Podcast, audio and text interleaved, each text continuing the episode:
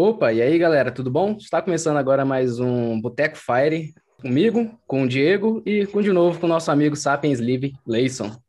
Bom, hoje a gente estava lá no grupo, tranquilo, veio aquele papo ali, o Gleison já jogou o papo ali de investir no exterior. Como é que foi esse papo aí, Gleison? Qual foi a pergunta que você lançou?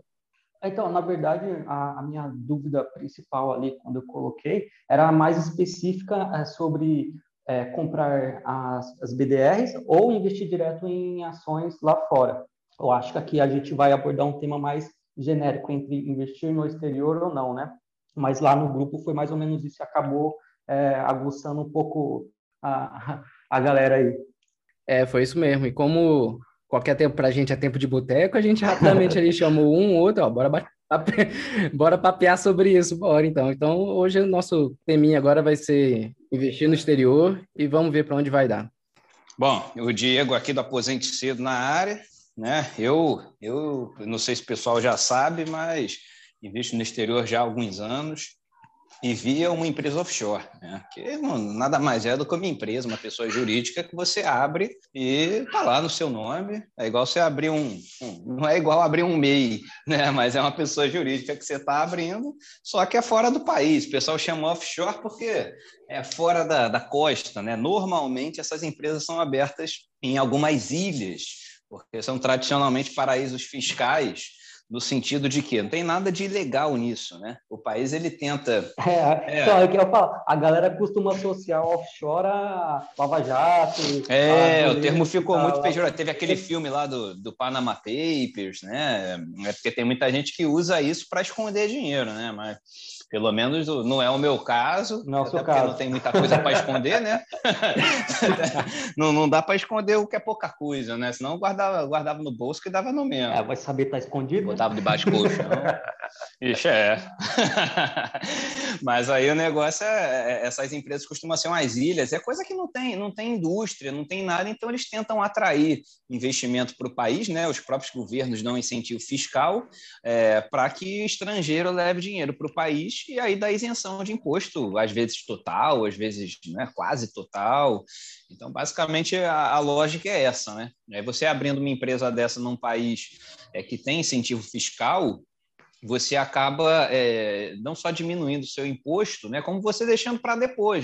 Você difere, né, o, tem o um diferimento tributário, porque tudo que você tiver de ganho de capital, você comprar uma ação, a, aí você pode comprar ação em qualquer lugar, né? Claro, você pode, não precisa ser no país que você abriu a empresa. Você pode ter uma, uma empresa lá na, nas Ilhas Virgens Britânicas, BVI, né, e você investir nos Estados Unidos, na bolsa de, alguma bolsa na Europa, no Japão, onde você quiser. Então você comprou uma ação por 10, vendeu por 15, você teve 50% de ganho. Né? Se fosse uma ação direta no Brasil, né, você já teria que recolher aí o ganho de capital de 15% na hora que você vende, né, até o mês seguinte, aquele DARFzão tradicional. Uhum. Nesse caso, você não precisa fazer isso na hora, porque é quem está vendendo é a empresa. Você abriu uma conta numa corretora no país que você desejar, em nome da empresa.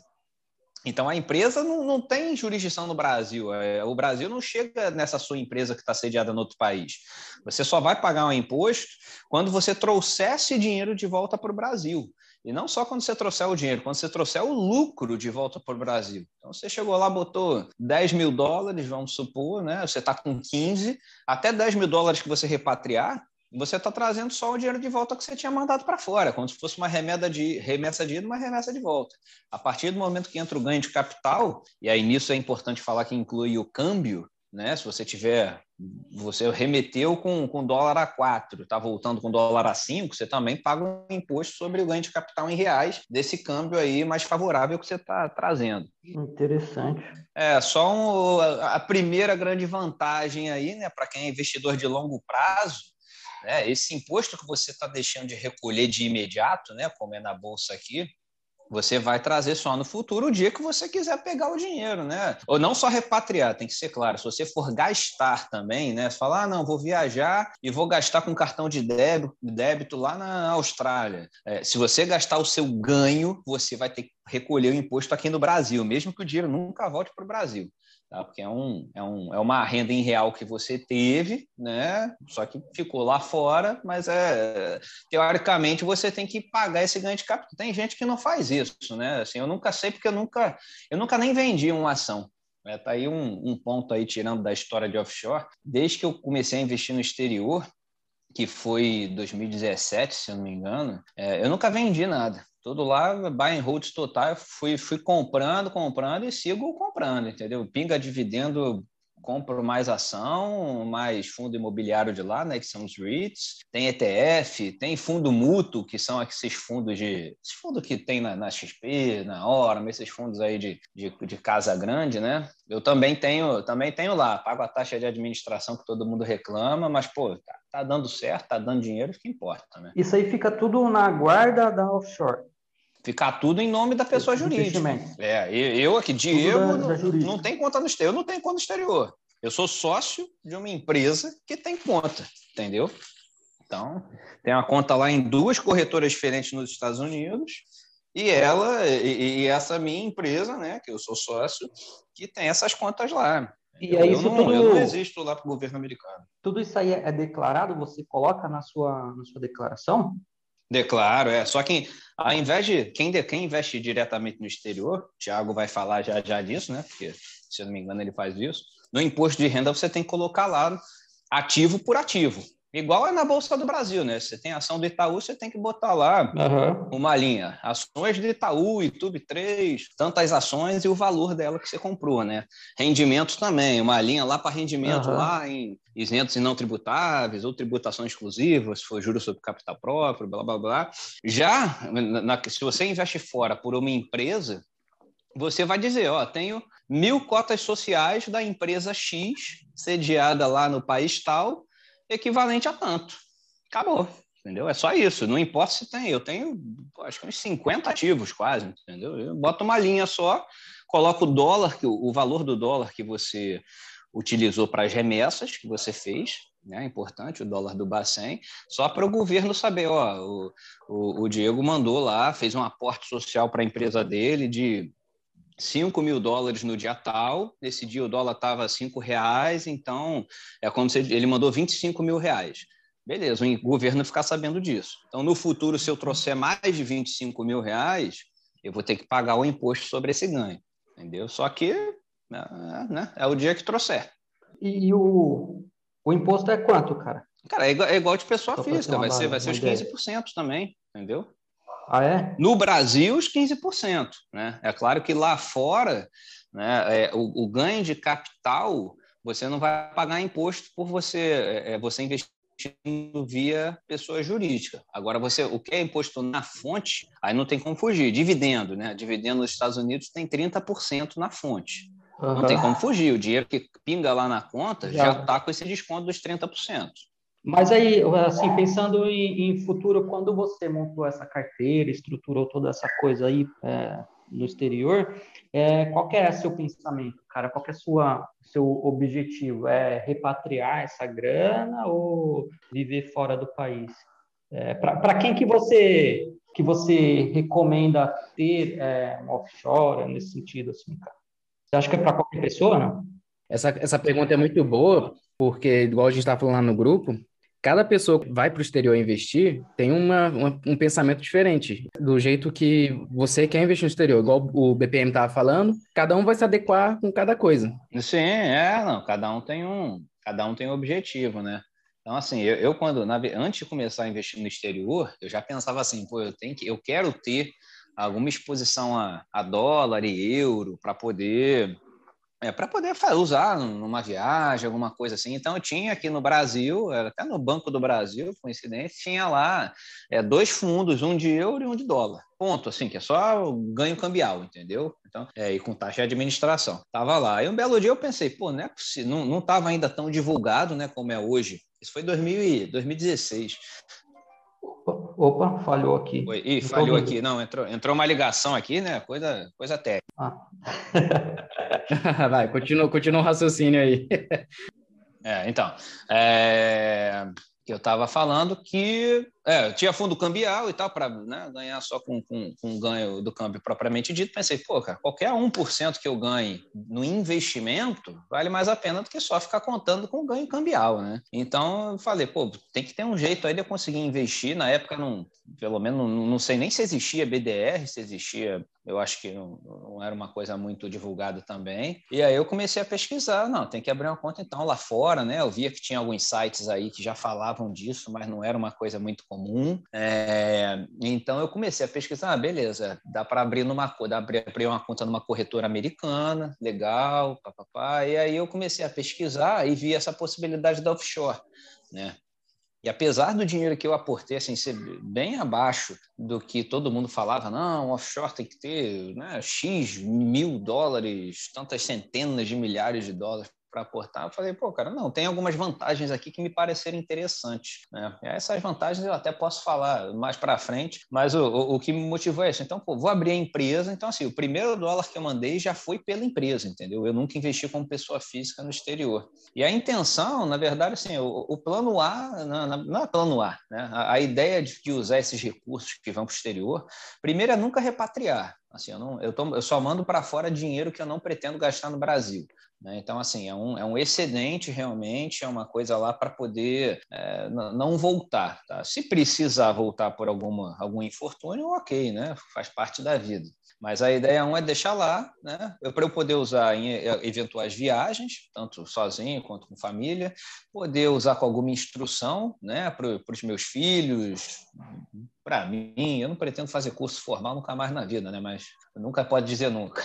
Então, é, é instrução para filho também, alguma despesa médica, às vezes você está viajando, seguro saúde falhou, é, né? ou tem alguma doença rara que só tem um tratamento fora do Brasil, né? você ter esse dinheiro dolarizado é muito interessante, né? Ou mesmo para uma moradia no exterior, né? Eu já pensei, na época que eu abri, inclusive, eu pensava em morar no exterior, acabou não, não, acontecendo por razões diversas. Não sei, pode ser que aconteça algum dia também. Então, assim, o dinheiro que está lá é para gastar no exterior propriamente dito, porque eu até fiquei um pouco resistente, porque eu pensava muito na Europa, assim, eu pô, não, queria abrir alguma coisa em euro e tudo mais. Só que, cara, o, o dólar e o euro têm uma paridade né, bem, bem constante, assim, bem regular.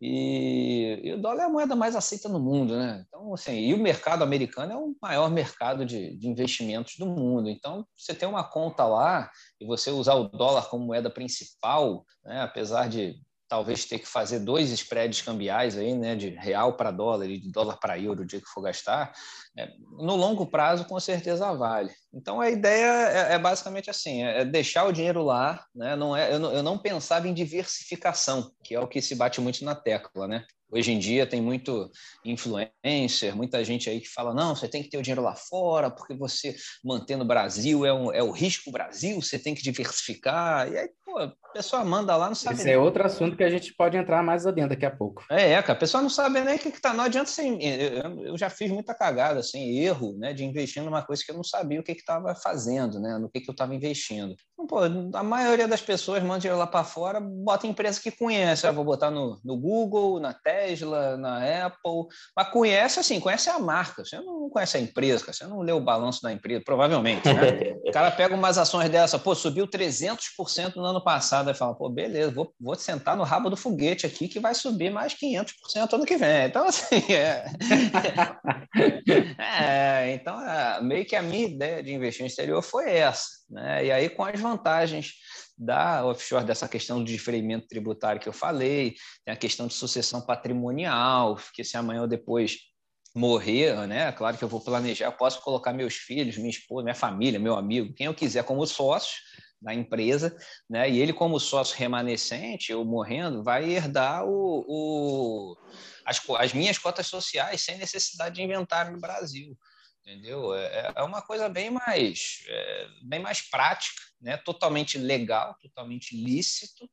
Então é uma forma de minimizar, de minimizar tributo, né? Minimizar imposto. É o que muita, todo mundo busca, né? Tem gente que acaba indo por caminho errado, esquece que minimizar não significa fugir, né? Você tem que pagar o que é devido. Aí, claro que tudo tem um custo, né? Tem um custo para você abrir, tem um custo para você manter. Esse custo também é em dólar, né? Por ser uma estrutura internacional. é, é, as empresas né, de, de contadora, advogado no exterior cobram também em dólar. Então, assim, essa questão de fazer ou não sentido para a pessoa é mais uma questão financeira. Né? Você tem que ver o quanto que você está ganhando por ano né, com esse seu investimento e o quanto percentualmente significa esse seu custo de manutenção. Né? Se for uma coisa que vale a pena, vamos embora, vale a pena. Né? Não precisa ter 500 mil dólares, um milhão de dólares para valer a pena. É claro que quem tem, ótimo, aí ficar 0,01% de custo, aí é, é, tranquilo. Mas essa foi a minha intenção. E, e Tiago, e você? você? Sei que você investe no exterior também aí, mas é como pessoa física, né? O que, que, você, que, que te motivou a investir lá fora e o que, que você investe aí, se você puder falar? É isso mesmo, é como pessoa física, mas antes de entrar nessa parte, eu já queria deixar aqui que eu já estou abrindo a consultoria do, do Diego aqui, para quem quiser saber mais sobre offshore. e o cara manja muito, e já afirmo logo que a Yuka é, é a primeira da fila. eu vi que ele, ele, ele te passou a palavra aí, mas eu até ia fazer outra pergunta. Bora, bora. Que era se. Onde, Faz a pergunta e depois manda a bola para mim. Mandei. É, então vamos terminar já falar de offshore, que já que a gente está com especialista. É, onde é que você, Diegão, você buscou informação é, para abrir essa empresa, para fazer os aportes e tudo mais, para saber de tributação e buscar contadores, essas coisas todas? Você fez algum curso, você buscou uma consultoria, ou você foi pesquisando, catando milho na internet, igual a gente costuma fazer aí, e aí foi adquirindo conhecimento aos poucos. Como é que foi isso aí? É, cara, é, é, é... Desculpa aí quem está ouvindo, às vezes um barulho aqui, é porque a gente está no botequim, estou comendo um amendoim de leve aqui, eu achei que não ia falar mais. eu passei a bola e enfiei uma mãozada de amendoim na boca.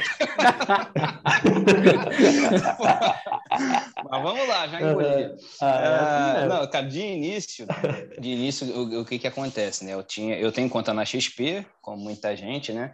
E todo mundo sabe a figura do assessor, né? Do AI e tudo mais. Então, é, é eu estava com, com um AI na época, né? Que ele me ajudou a fazer um, um planejamento aí financeiro, né? De, de vida, né? Uma coisa para longo prazo, uma coisa bem, um trabalho bem legal. Tá? Uma coisa que, inclusive, o Gleison aí, vou recomendar os serviços também, cara. O cara tem, tem curso e tudo, certificado, então, e, e refez aí, revisou esse meu plano ano passado. Pô, uma ajuda sensacional. E esse meu assessor da XP na época fez isso comigo, né? Sabia dessa ideia na época, eu estava, pô, vou morar no exterior, não sei o que. Ele falou, pô, Diego, você tem que ter um, um capital lá fora, então, não adianta você ficar contando com um câmbio favorável sempre. E aí ele mesmo indicou: olha, eu tenho um, um, um, conhecido aqui, ele fez lá os contatos dele, que trabalha com isso, ele pode te indicar um escritório para fazer o offshore se você acha que faz sentido né, para mim fazer. Ele falou: oh, talvez não faça, por causa do dinheiro que você pretende botar agora não é, não é normalmente o que o pessoal coloca, é um valor bem mais alto, mas se você acha que por causa das outras vantagens. Então, assim, ele já me deu um pontapé inicial, esse assessor deu, um, deu uma boa ajuda.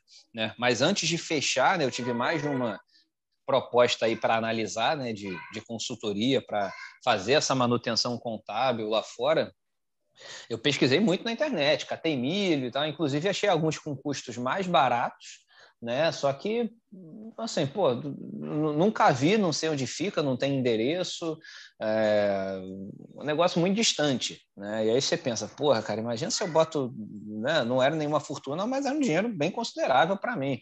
É, falei, pô, bota isso aqui, o cara abre uma empresa que não existe, me manda um documento falso. A gente sempre fica com o pé atrás, né, cara? Ainda mais num, num país que você é, nunca. Pela internet, né? É, você contratar pela internet. O cara abrir uma empresa num país que você nunca foi e talvez nunca vá. É, e colocar dinheiro nisso, entendeu? É claro que o dinheiro não fica no país nem nada, você tem que abrir uma conta nos Estados Unidos, mas a gente fica, a gente fica com medo, né, cara? Porque assim, deu errado. Né? Você está no Brasil, deu errado, você procura um advogado, você processa, mesmo que você não receba, pelo menos você sabe como correr atrás, né? Agora, deu errado lá em Luxemburgo, lá, sei lá, na Ilhas Caimã. O que, que você vai fazer? Vai pegar teu jatinho e vai lá? não, não, é, é complicado, né? Então, assim, eu acabei, eu acabei até fechando com um escritório que tem um sócio brasileiro. Né? Então, assim, é bacana porque eu tenho uma interface em português, apesar de eu falar um inglês bem razoável, assim, é, tem um sócio em português que pode é, né, passar informações e tudo mais. Então, assim, conversando com ele, ele deu muitas orientações também, né, das vantagens e desvantagens. Claro que focou nas vantagens, né? O cara quer vender o serviço dele. é, e eu cheguei à conclusão é, que valia a pena. É isso. Tem que buscar informação de várias fontes, mas, cara, internet é muito bom, mas às vezes é muito ruim, né? Porque você tem informação que, cara, só conversando com um profissional mesmo, né? Nem nem tudo tá é perfeito e gratuito na internet. Às vezes não tem jeito, você tem que pagar ou procurar um especialista para você identificar, né? Então, entendi, entendi basicamente isso aí. É, só mais uma pergunta, cara. Você falou aí, tipo, ah, eu posso querer viajar e sacar uma grana. É, como é que funciona? Você diz que, te, que abre uma conta nos Estados Unidos também, mas a conta, a, a empresa está num paraíso fiscal que é em alguma ilha no, no meio do Oceano Pacífico aí é, para você viajar, tipo, você foi para Disney com a sua criança, você tem um cartão de crédito que você saca a grana, assim? Como é que funciona? Tem, você pode pedir. Na verdade, eu não tenho, sempre eu nunca precisei, né? Mas assim, você pode pedir, é, é, é grátis. Aí você pode pedir aquela minha. É igual negócio de banco, né? Assim, o, o ah. Uma das contas que eu tenho é no, é no, é no BNY Mellon, né? Que é o Banco de Nova York lá. É o maior custodiante do, dos Estados Unidos, né? Que é a, a, a custodiante é a Pershing. É, você pode chegar e pedir o cartão gratuito lá, tá? ou você até pede o Visa Gold, Platinum, Master, Black, não sei o que, que você vai pagar uma anuidade X e você vai ter uns benefícios tais. Então, assim, é cartão de débito, de débito e crédito, se você quiser, né? Então, assim, é, é o que importa, é, o importante é frisar, eu também tinha muito essa dúvida, isso aí que muita gente tem. Cara, o, a sede da empresa né, é o de menos. Né? Claro que você tem que saber um pouquinho como funciona a lei do local, né? pedir para a pessoa te explicar, mas assim, se a empresa está lá no, no, Oceano Pacífico, é o de menos. É igual você ter uma empresa é, que a sede dela é em São Paulo, mas você atua na Paraíba. Né? Não, não muda nada. Uhum. Seu faturamento é na Paraíba, você vai pagar imposto estadual da Paraíba e por aí vai. Né? Então, assim, a sede da empresa é num país tal, mas eu vou sacar o dinheiro da onde eu tiver a conta. Eu posso, inclusive, é, é, ninguém faz isso porque não faz sentido, né? Mas eu poderia abrir uma conta no Brasil em nome dessa empresa offshore. Eu posso chegar, abrir uma conta na XP em nome da empresa, não? Né? Só não, não tem vantagem tributária para isso, mas ah. eu poderia. Ah, tá. Você também pode, por exemplo, pegar é, alguns investimentos aqui no Brasil e colocar dentro dessa empresa também. É, eu, poder, eu poderia comprar, né? Eu não sei se daria para fazer uma transferência assim do tipo, ah, eu, eu sou sócio dessa empresa, eu quero transferir mil Itaúsa para a conta de lá. Eu não sei se daria para fazer uma transferência de custódia, mas eu poderia adquirir, abrir o home, abrir uma conta, abrir o home broker, chega lá e comprar em ativos em nome da empresa no Brasil, entendeu? só não vejo, só não vejo vantagem nisso, porque conta para pessoa jurídica, investimento tem regra tudo diferente. Até, até poupança tem, é tributada para conta pessoa jurídica, para você ter uma ideia. Poupança é tributada para PJ. É, né? Então, você teria que, sei lá, estudar as vantagens de ter isso, né? É, é, nunca ninguém falou nada parecido com isso, né? Então, é... E pelo pouco que eu pesquisei, só, só na poupança eu já parei de pesquisar, entendeu? Eu fiquei, pô... Depois, para poupança aí, você imagina o resto, né? Então, não... Não, não, não, vale a pena, não. Mas é uma, é, cara, é, é uma figura, é uma pessoa que você criou, né? uma empresa, só que está fora do país, só isso. Não tem, não tem mistério, não tem uma aura mágica, nada disso. É uma empresa, criou, tá aí. Você abre conta onde quiser, né? onde aceitar. Você tem um número lá que é equivalente a um CNPJ, você tem lá o certificado de ações. É aquela coisa, né, Diegão? O, que os filmes de máfia e dos Estados Unidos fazem com a nossa cabeça quando põe lá que a gente pensa no em offshore, essas coisas. A gente sempre pensa, na quanto no paraíso fiscal, o cara tá corrompendo, tá lavando dinheiro. E aí, quando a gente é, vai é isso, no pé é da palavra mesmo, Ó, é simples. É, fala do seu investimento, Tiago, que eu quero comer amendoim. É, vamos agora para investimentos internacionais para não milionários. Pô, cara, se, se, se eu tivesse milionário, tava nem falando com vocês aqui. ai, ai. Ixi, Maria. Aqueles lá, se eu tivesse milionário em euros. Toma, bote. Deixa eu botar no mudo aqui com o meu amendoim. Valeu. Beleza. Vai lá. Então, vamos lá. O interessante dessa conversa aqui é que a gente está com um cara extremamente especialista, um bem mediano aqui, que sou eu, né? Que tem uns investimentos tem há uns dois anos e só, e o, e o Gleison agora que tá começando. Que não agora. sabe nada. É, tá fazendo o começo. Mas no meu caso, eu, eu fui atrás de investimentos no exterior, não com aquela visão de, nossa, querer diversificar, ou nossa, porque investir nos Estados Unidos ou no exterior mesmo é muito melhor, que o, que o dólar valoriza sempre em relação ao real. Eu não fui com esse objetivo. Eu fui com o objetivo de conseguir investir em umas certas empresas específicas que eu tinha uma tese de investimento. É, alguns já devem ter lido no meu blog lá, Papo TR, que eu invisto em urânio, que são várias empresas no mundo inteiro, então não invisto basicamente nos Estados Unidos, tem várias empresas, tem empresa na Austrália, empresa em Paris, empresa do, Cazaquistão, mas eu fui para o exterior querendo investir especificamente em um setor, que era o setor de urânio, mas que não dava para fazer isso do Brasil. E aí fui atrás de corretoras para pessoa física normal, abri, abri conta em várias corretoras, vi qual poderia. E aí depois de entrar nesse mundo que eu fui pesquisando mais sobre investimentos no exterior em si, que aí seria estoques, ETFs, e aí eu fui entrando mais dentro do mercado americano. Foi aí que eu parei um pouquinho de aportar no Brasil e comecei a aportar mais lá Isso fora. desde quando, cara? Quanto tempo? Isso tem dois anos. Foi, a gente está em 2021, é, foi ali no finalzinho de 2018, comecinho em 2019. Uhum. Então você pegou o câmbio ainda com quatro reais alguma coisa, né? Foi, foi. E é, isso é, é, outra coisa que muito impede a galera de querer investir no exterior, né? Que sempre acha que o dólar tá caro e tal. Eu consegui, pelo menos, tirar esse raciocínio da minha cabeça rápido, porque para mim o dólar nunca tá caro. A gente não manda no câmbio, não tem ninguém que manda no câmbio. Quem manda no câmbio é a oferta e demanda global. Então nunca tá caro, ele sempre tá no preço dele. E é isso. Então, depois que eu fiz essa pesquisa, pode falar. Eu, eu sou um desses caras aí que que acha que o dólar está sempre caro. Então, eu preciso meio que conversar contigo sobre essa ideia de não internalizar que o dólar está caro, o mercado paga aquilo que ele acha que ele realmente vale. É claro que a gente acaba buscando alguns estudos, se basear em alguma coisa, mas o que a gente tem visto desde aquele período que você começou a cortar até hoje é que ele não para de subir, né? É, é aquela, aquela coisa, né? O dólar ele depende de muita coisa, tanto que o mercado de Forex, que é o mercado de trader de moedas, é o, o maior do mundo, mas também é o mais perigoso, porque você querer prever o valor de uma moeda daqui na frente é muita futurologia. E se eu já não acredito muito em previsões assim de analistas da, daqui a um ano, imagina para a moeda em si. Porque, por exemplo. Muito difícil, né, cara? É muito difícil. Você tem que botar conjecturas que o Brasil vai melhorar ou que o Brasil vai piorar, que os Estados Unidos vai melhorar, os Estados Unidos vai piorar você tem conjecturas do, de políticas internas, políticas externas, uma guerra lá no, sei lá, na Rússia pode fazer o dólar variar, a China falar alguma merda pode fazer o dólar variar. E isso tudo, se você botar num, na, num papel assim para ver, você nunca vai saber se o dólar vai subir ou vai descer. Mesmo que tenha analistas e traders que tentam prever o dólar futuro, essas coisas, você não tem base para saber isso. Então, o que você faz quando você não tem como resolver um problema? Você aceita ele. Você simplesmente aceita. Eu não consigo resolver esse problema, aceito. Ah, o dólar tá 5? Legal. O dólar tá 4? Legal. O dólar tá 3? Bacana também. Você vai comprando. Se daqui a 10 anos o dólar só subiu, é, legal, foi isso que aconteceu. Se caiu, o real valorizou, agora o real tá valendo um para um no dólar, melhor ainda. Nós brasileiros vamos estar fazendo festa. O investimento no exterior ficou ruim, mas o meu, o meu nacional valorizou.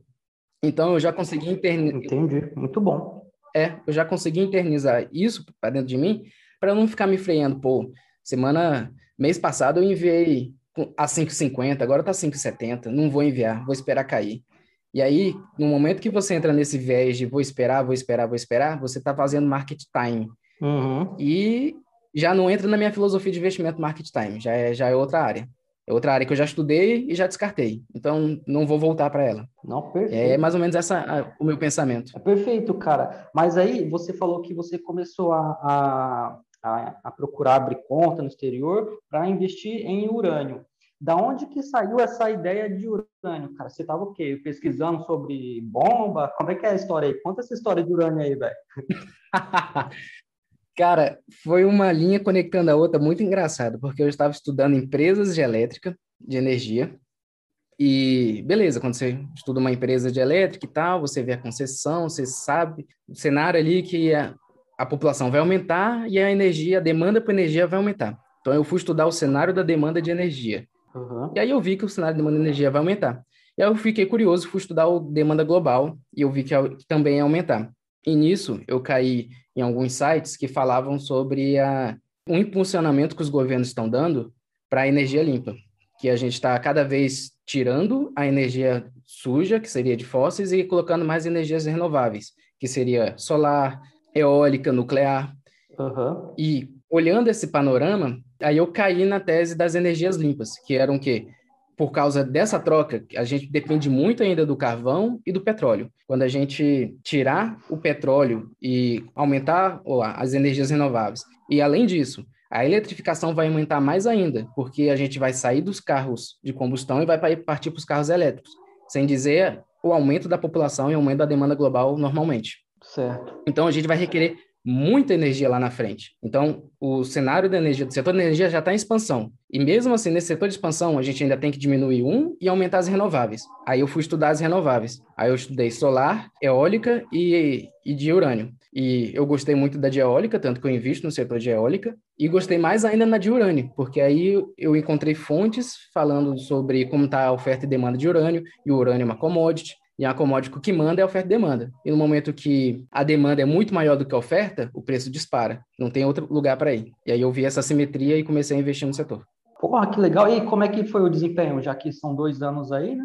Acho que já tem algum. Pô, tia, só fazer um parênteses aqui, ó. Só fazer um parênteses. O cara fica pesquisando sobre demanda global de energia. Eu fico vendo vídeo de gato tomando susto com pedido na internet, cara. Porra, eu tô me sentindo um bosta é agora aqui. mano. O cara vai estudar urânio e Pô, demanda global de óleo. Eu tô ouvindo aí, eu só tô ouvindo. Vai lá, vai lá. Porra. Manda aí. Não, hoje mesmo eu vi assim as melhores mágicas do American, não sei o que, Talent. É, é isso mesmo. Como eu já falei, é, investimento é um hobby para mim. E aí, quando eu tô, sei lá, sem o que fazer, tá, sem tarefada, eu fico olhando umas teses de investimento, alguma coisa assim, é um hobby. Aí, fazer o quê? Mas qual foi a sua pergunta, Gleison, mesmo? Eu perguntei que em dois anos, né, já até desviando um pouco do, da, da, da, história que a gente está falando de, de é, investimentos internacionais. É, é mas vai, é um investimento internacional. É, né? Mas você começou há dois anos e aqui a já está numa questão mais particular sua. É, você já tem algum retorno sobre a sua tese? Você foi, foi certeiro no, no seu tiro aí? Sim, sim. É, os investimentos de urânio meu já valorizaram, acho que foi 130% ou 140%. Olha só. Só que, na minha visão, eu vou até botar mais um post sobre urânio, atualizando a visão do mundo, que atualmente tem bastante coisa controversa, falando que a eólica e a solar vão ganhar e o urânio vai perder, mas, na minha visão, de acordo com o boom que teve em 2007 do urânio, essa valorização é para disparar muito mais. Tipo, 100% é apenas o começo.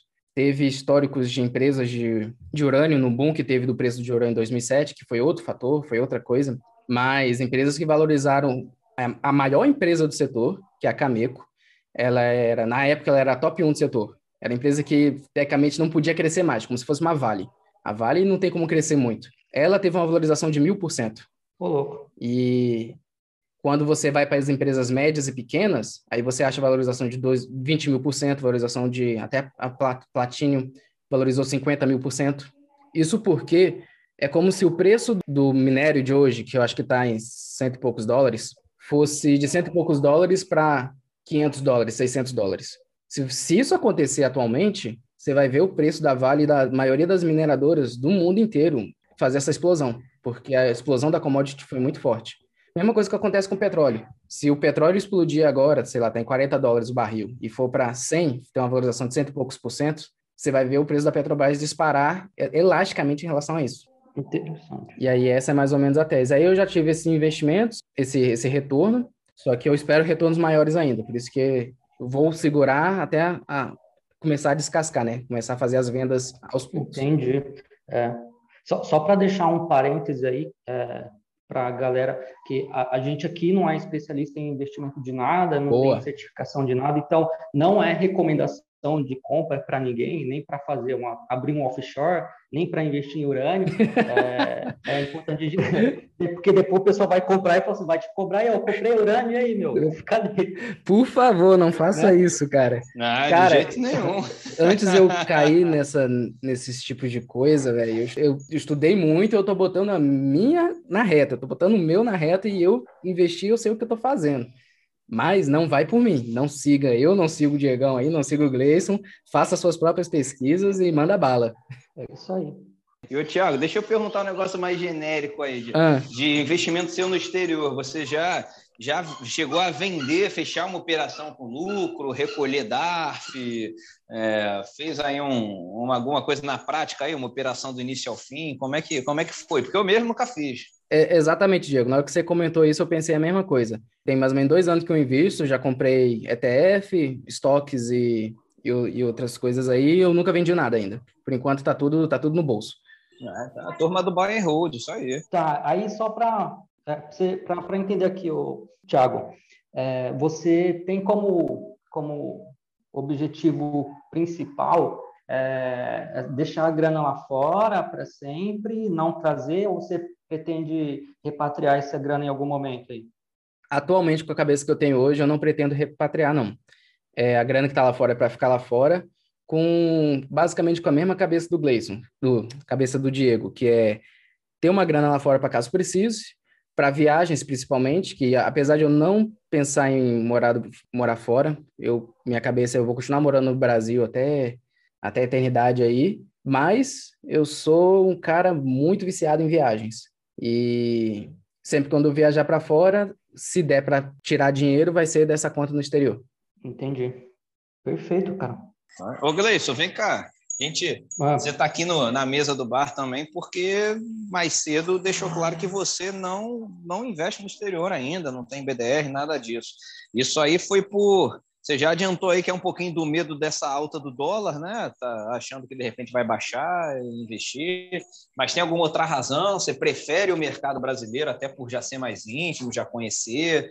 É, ou você acha bobagem também, porque você não pretende gastar nada em dólar nem nada, então não faz sentido? Quais, quais são as suas razões aí de ser 100% Brasil? Então, cara, tem, tem na verdade, alguns, alguns motivos. Eu não sei se eu vou conseguir lembrar e elencar todos agora, mas vamos lá, vamos ver o que eu tenho de cabeça para falar. Uh, o primeiro, que eu tenho bem claro aqui em mente, é o objetivo que eu tenho com o meu patrimônio, que hoje é ter uma carteira totalmente previdenciária. Ou seja, hoje o que paga minhas contas é, são os dividendos, é o retorno que eu tenho sobre a minha carteira de investimentos. E como eu vivo no Brasil, e a minha ideia nem passa pela minha cabeça sair do Brasil hoje, principalmente agora com, com esse cenário atual, é, eu acho que se eu tivesse uma carteira lá fora, mesmo sendo uma carteira focada em dividendos, né, em rates, é, eu teria uma dupla tributação para trazer essa grana para me sustentar aqui no Brasil. Então, é, a princípio, o, acho que o principal dos motivos que eu ainda não tenho nenhum investimento é, fora do país é o de não estar de acordo, pelo menos a meu ver, com uma carteira previdenciária aqui dentro do país. Agora, é, uma, uma segunda questão que eu observo, principalmente agora, nesse momento, é que tá todo mundo falando de colocar dinheiro fora do país. Você percebe que ó, qualquer pessoa que você conversa, que fala de investimento, quer colocar dinheiro, quer comprar, quer comprar é, Facebook, Exato. quer comprar alguma coisa lá fora. E se você observar, as bolsas americanas estão batendo recorde em cima de recorde. E aí eu não sei se essa, esse consenso de tanta gente seja o momento ideal para fazer essas coisas. E aí, é, outra questão é que quando eu resolvi migrar minha carteira de crescimento, né, é, para uma carteira previdenciária, eu li aquele livro do Décio Bazin, né, Faça Fortuna com Ações antes que seja tarde. Inclusive, eu recomendo que todo mundo... Excelente livro. É, é, montar uma carteira previdenciária é bom, é bom fazer leitura. E aí eu lembro que lá no livro ele ele ele escreveu o livro ali na num, num período em que a gente vivia hiperinflação, né? Então o real não valia porcaria nenhuma. E aí ele, ele recomendava que você transformasse a moeda que não era real na época, era, acho que era cruzeiro cruzado, sei lá, transformasse em dólar e aí depois você fizesse os cálculos lá para chegar nos 6% de retorno de dividendos. E o que, qual que é a minha tese de investimentos? Eu não invisto em moeda, eu não, eu não invisto em real. Eu todo o meu investimento está no Brasil, mas eu não invisto em real. Eu invisto em mundo real. Como, como que eu vou explicar isso para ti? Ah, imagina é, a cerveja. Cerveja vai, a gente está no boteco aqui, então a cerveja custa, sei lá, seis reais. É, hoje ela custa seis reais. Então, se o real um dia deixar de ter valor, que a, é, sei lá, vira uma, uma, Venezuela e o real passa a ter valor nenhum, a cerveja vai continuar tendo valor dela, só que ela vai deixar de ser cobrada por real, vai ser cobrada por outra moeda, que seja por dólar, por Bitcoin ou qualquer outra coisa. Mas a cerveja vai continuar tendo valor. Então, todos os meus investimentos estão lastreados em alguma coisa, seja em fundo de investimento, ou seja, se você tem uma casa, a sua casa ela não vai deixar de ter valor porque o real deixou de ter valor ela vai ter valor em outra moeda ou em outra coisa. Você vai conseguir é, quantificar ela, o valor dela de alguma forma. Você compreende isso? Sim, sim. Então, eu, eu penso que é, esse, esse risco que a galera sempre fala, ah, você não tem que ter, o risco Brasil, né? Tem que ter dinheiro em moeda forte, porque o real pode, pode desvalorizar e os seu, seus investimentos não vão valer nada. Eu não, não acredito nessa tese porque se você investe em algo que tem valor e não, se você não, por exemplo, não tem só o dinheiro em renda fixa, né, tipo poupança, porque quando você coloca dinheiro na poupança, você está investindo só em juros, né? Você não está, na verdade, é, fazendo investimento em, em, algo palpável, né? Em, tipo uma empresa, uma, uma Ambev da vida, uma, uma VEG, ou uhum. até uma, uma Petrobras porque esse tipo de, de investimento ele tem lastro. Uma ação ela não vale o real, ela vale a empresa, ela vale o patrimônio daquela companhia, ela vale aquilo que aquela empresa produz. Ao contrário de que um, um investimento em carta de poupança, em, em, em tesouro direto, ele vale só os juros que é remunerado em moeda local. E aí sim, eu acho que aí, se você tiver o seu patrimônio focado em renda fixa, aí sim existe o grande risco Brasil de você ver o seu dinheiro, apesar de se ele for corrigido ou não pela inflação, ele pode não valer nada, igual a moeda venezuelana que ninguém, ninguém quer saber. Compreende? Sim. Isso que eu ia, isso que eu ia falar para você, cara. É, então, assim, pelo, desculpa te interromper, mas pelo que eu entendi, você não, não compra assim, ah, vou comprar 5 mil reais de Vale. Não, você compra 300 ações de Vale, né? Mesmo que signifique 5 mil reais na data de hoje, você está focando assim, eu estou comprando 300 ações da Vale e não 5 mil reais. É, isso se aplica muito bem para renda variável. Assim, está comprando 10 cotas de um fundo imobiliário X Beleza, você está comprando 10 cotas de um fundo que você sabe que tem aquele imóvel, tal, tal, tal. Agora, realmente, esse seu racional é impossível aplicar para uma renda fixa, ou diria até mais, ou mesmo para um FII de papel, né? Porque não adianta nada você comprar 10 mil, vou botar 10 mil reais num CDB que é 150% CDI, ou então um pré-fixado de 10% ao ano. É, não adianta muito, porque né, você está contando com o valor da, do real como moeda. Né? E um FII de papel, ele nada mais é, apesar de ser lastreado, né? normalmente não CRI, em alguma coisa que é um ativo imobiliário por trás, é uma taxa. Né? Você está comprando uma taxa de IPCA mais 7, GPM mais 5, por aí vai. Né? Então, assim, você está é, tá 100% em ativos dessa natureza, você não tem nada de, de renda fixa, de pré-fixado, de tesouro Selic, nada assim, está zero nisso? Então, cara, de, de renda fixa eu tenho é, caixa, que é reserva de emergência, e dinheiro que eu uso para fazer aporte. Agora eu estou até zerado, porque eu usei tudo para cobrir as opções de, de. Mas aí eu diverjo um pouquinho de ti sobre os CRIs de papel. Eu acredito que os CRIs de papel, eles são também uma, uma forma de defender o seu recurso, porque mesmo é, o, o, o FII, é, ele ser basicamente o, o cara emprestando dinheiro, é, para um, um, empreendedor, ele está lastreado. Então, se de repente é, o cara não consegue me pagar, o real dele não tem mais valor, eu consigo tomar aquele apartamento, e aquele apartamento vai ter valor. é, o terreno, que seja. É, então, ele, ele tem ainda um certo lastro. Talvez você não recupere todo 100% do valor que você investiu, mas você consegue sim recuperar uma, uma boa parte, você não perde tudo. Então, eu acredito que os FIIs, tanto de papel quanto os de tijolo, eles têm lastro, então eles estão protegidos aí do teórico risco brasileiro. Claro que se você tem um colapso da, da, da economia, é, tudo perde valor, né? Até você é, conseguir o mercado se readequar, estou né? falando de uma tragédia, né? De, o Brasil se tornar uma Venezuela e a moeda perder 100% do valor. Até tudo se dolarizar, a gente vai sofrer. Mas quem tiver investido em, em, em investimentos com astro, né? Que tenha valor real na vida real, né? Sejam coisas que você consegue usufruir, né? No dia a dia, são úteis, é, usuais, é, vai sofrer menos. Então, eu penso que, é, nesse sentido, focar no objetivo, e, e aí eu, eu, vou até colocar o último é, e principal é, motivo que eu invisto no Brasil, é porque eu tenho recursos limitados, eu tenho uma grana limitada. E aí eu preciso dar foco para esses meus investimentos. Preciso ser um especialista naquilo que eu faço para me poder rentabilizar da melhor forma possível. E eu não entendo nada de exterior, cara. E eu ainda tenho muito para aprender de Brasil. E aí eu até coloquei lá no grupo, eu sou um entusiasta do, do Luiz Barsi. E ele sempre fala que o Brasil é um país de oportunidade. Então a gente consegue ver muita assimetria é, em empresas boas, boas empresas brasileiras, e em períodos curtos de tempo. A cada dois anos tem uma crise, alguém fala uma besteira e, e existe muita oportunidade por aqui.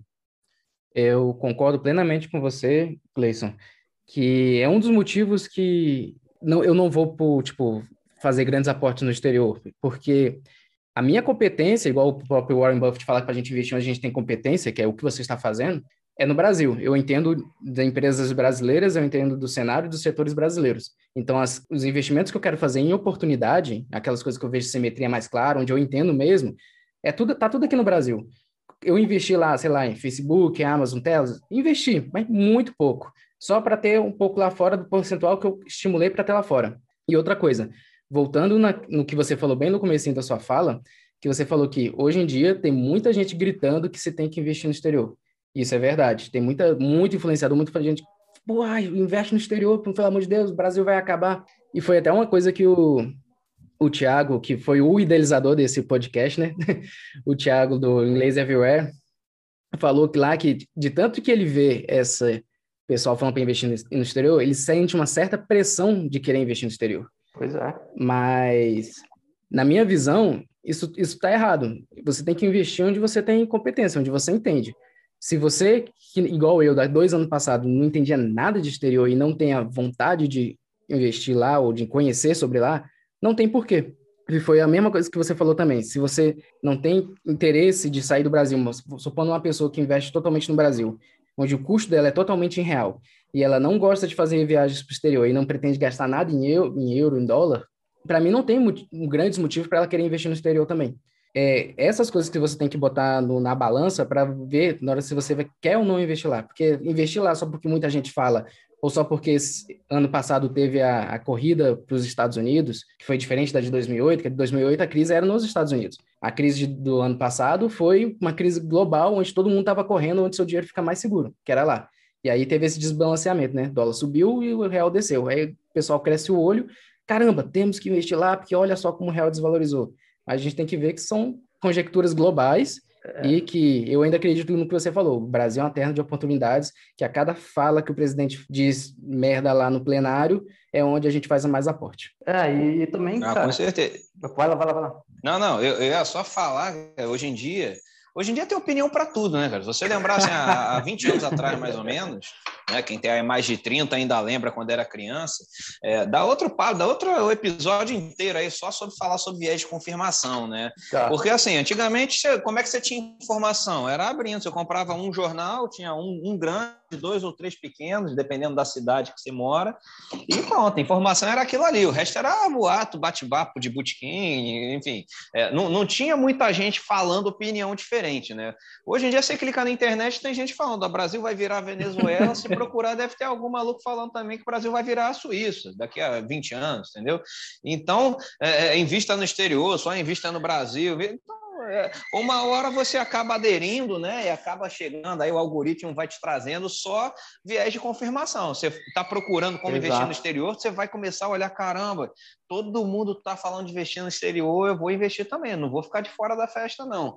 Então, a pessoa acaba fazendo muita coisa, né? Só porque está vendo isso, falou, pô, todo mundo está fazendo isso, vou investir em é, criptomoeda, por exemplo. Todo mundo aí está falando, não, tem que botar em é, Bitcoin, nisso, É a questão aquilo. da manada, né? É, eu até hoje, assim, tem gente, ah, pô, é burro, não sei o quê. Eu posso ser burro, mas até hoje eu não botei em cripto. Cheguei até a abrir uma conta numa corretora de cripto e não acabei não botando dinheiro nenhum. Então, assim, é, é é, você tem que fazer o que você está seguro, né? O que você acha que vai fazer. Uma hora sempre alguém vai acertar. Né? Tem, hoje, hoje em dia está cheio de profeta do acontecido, né?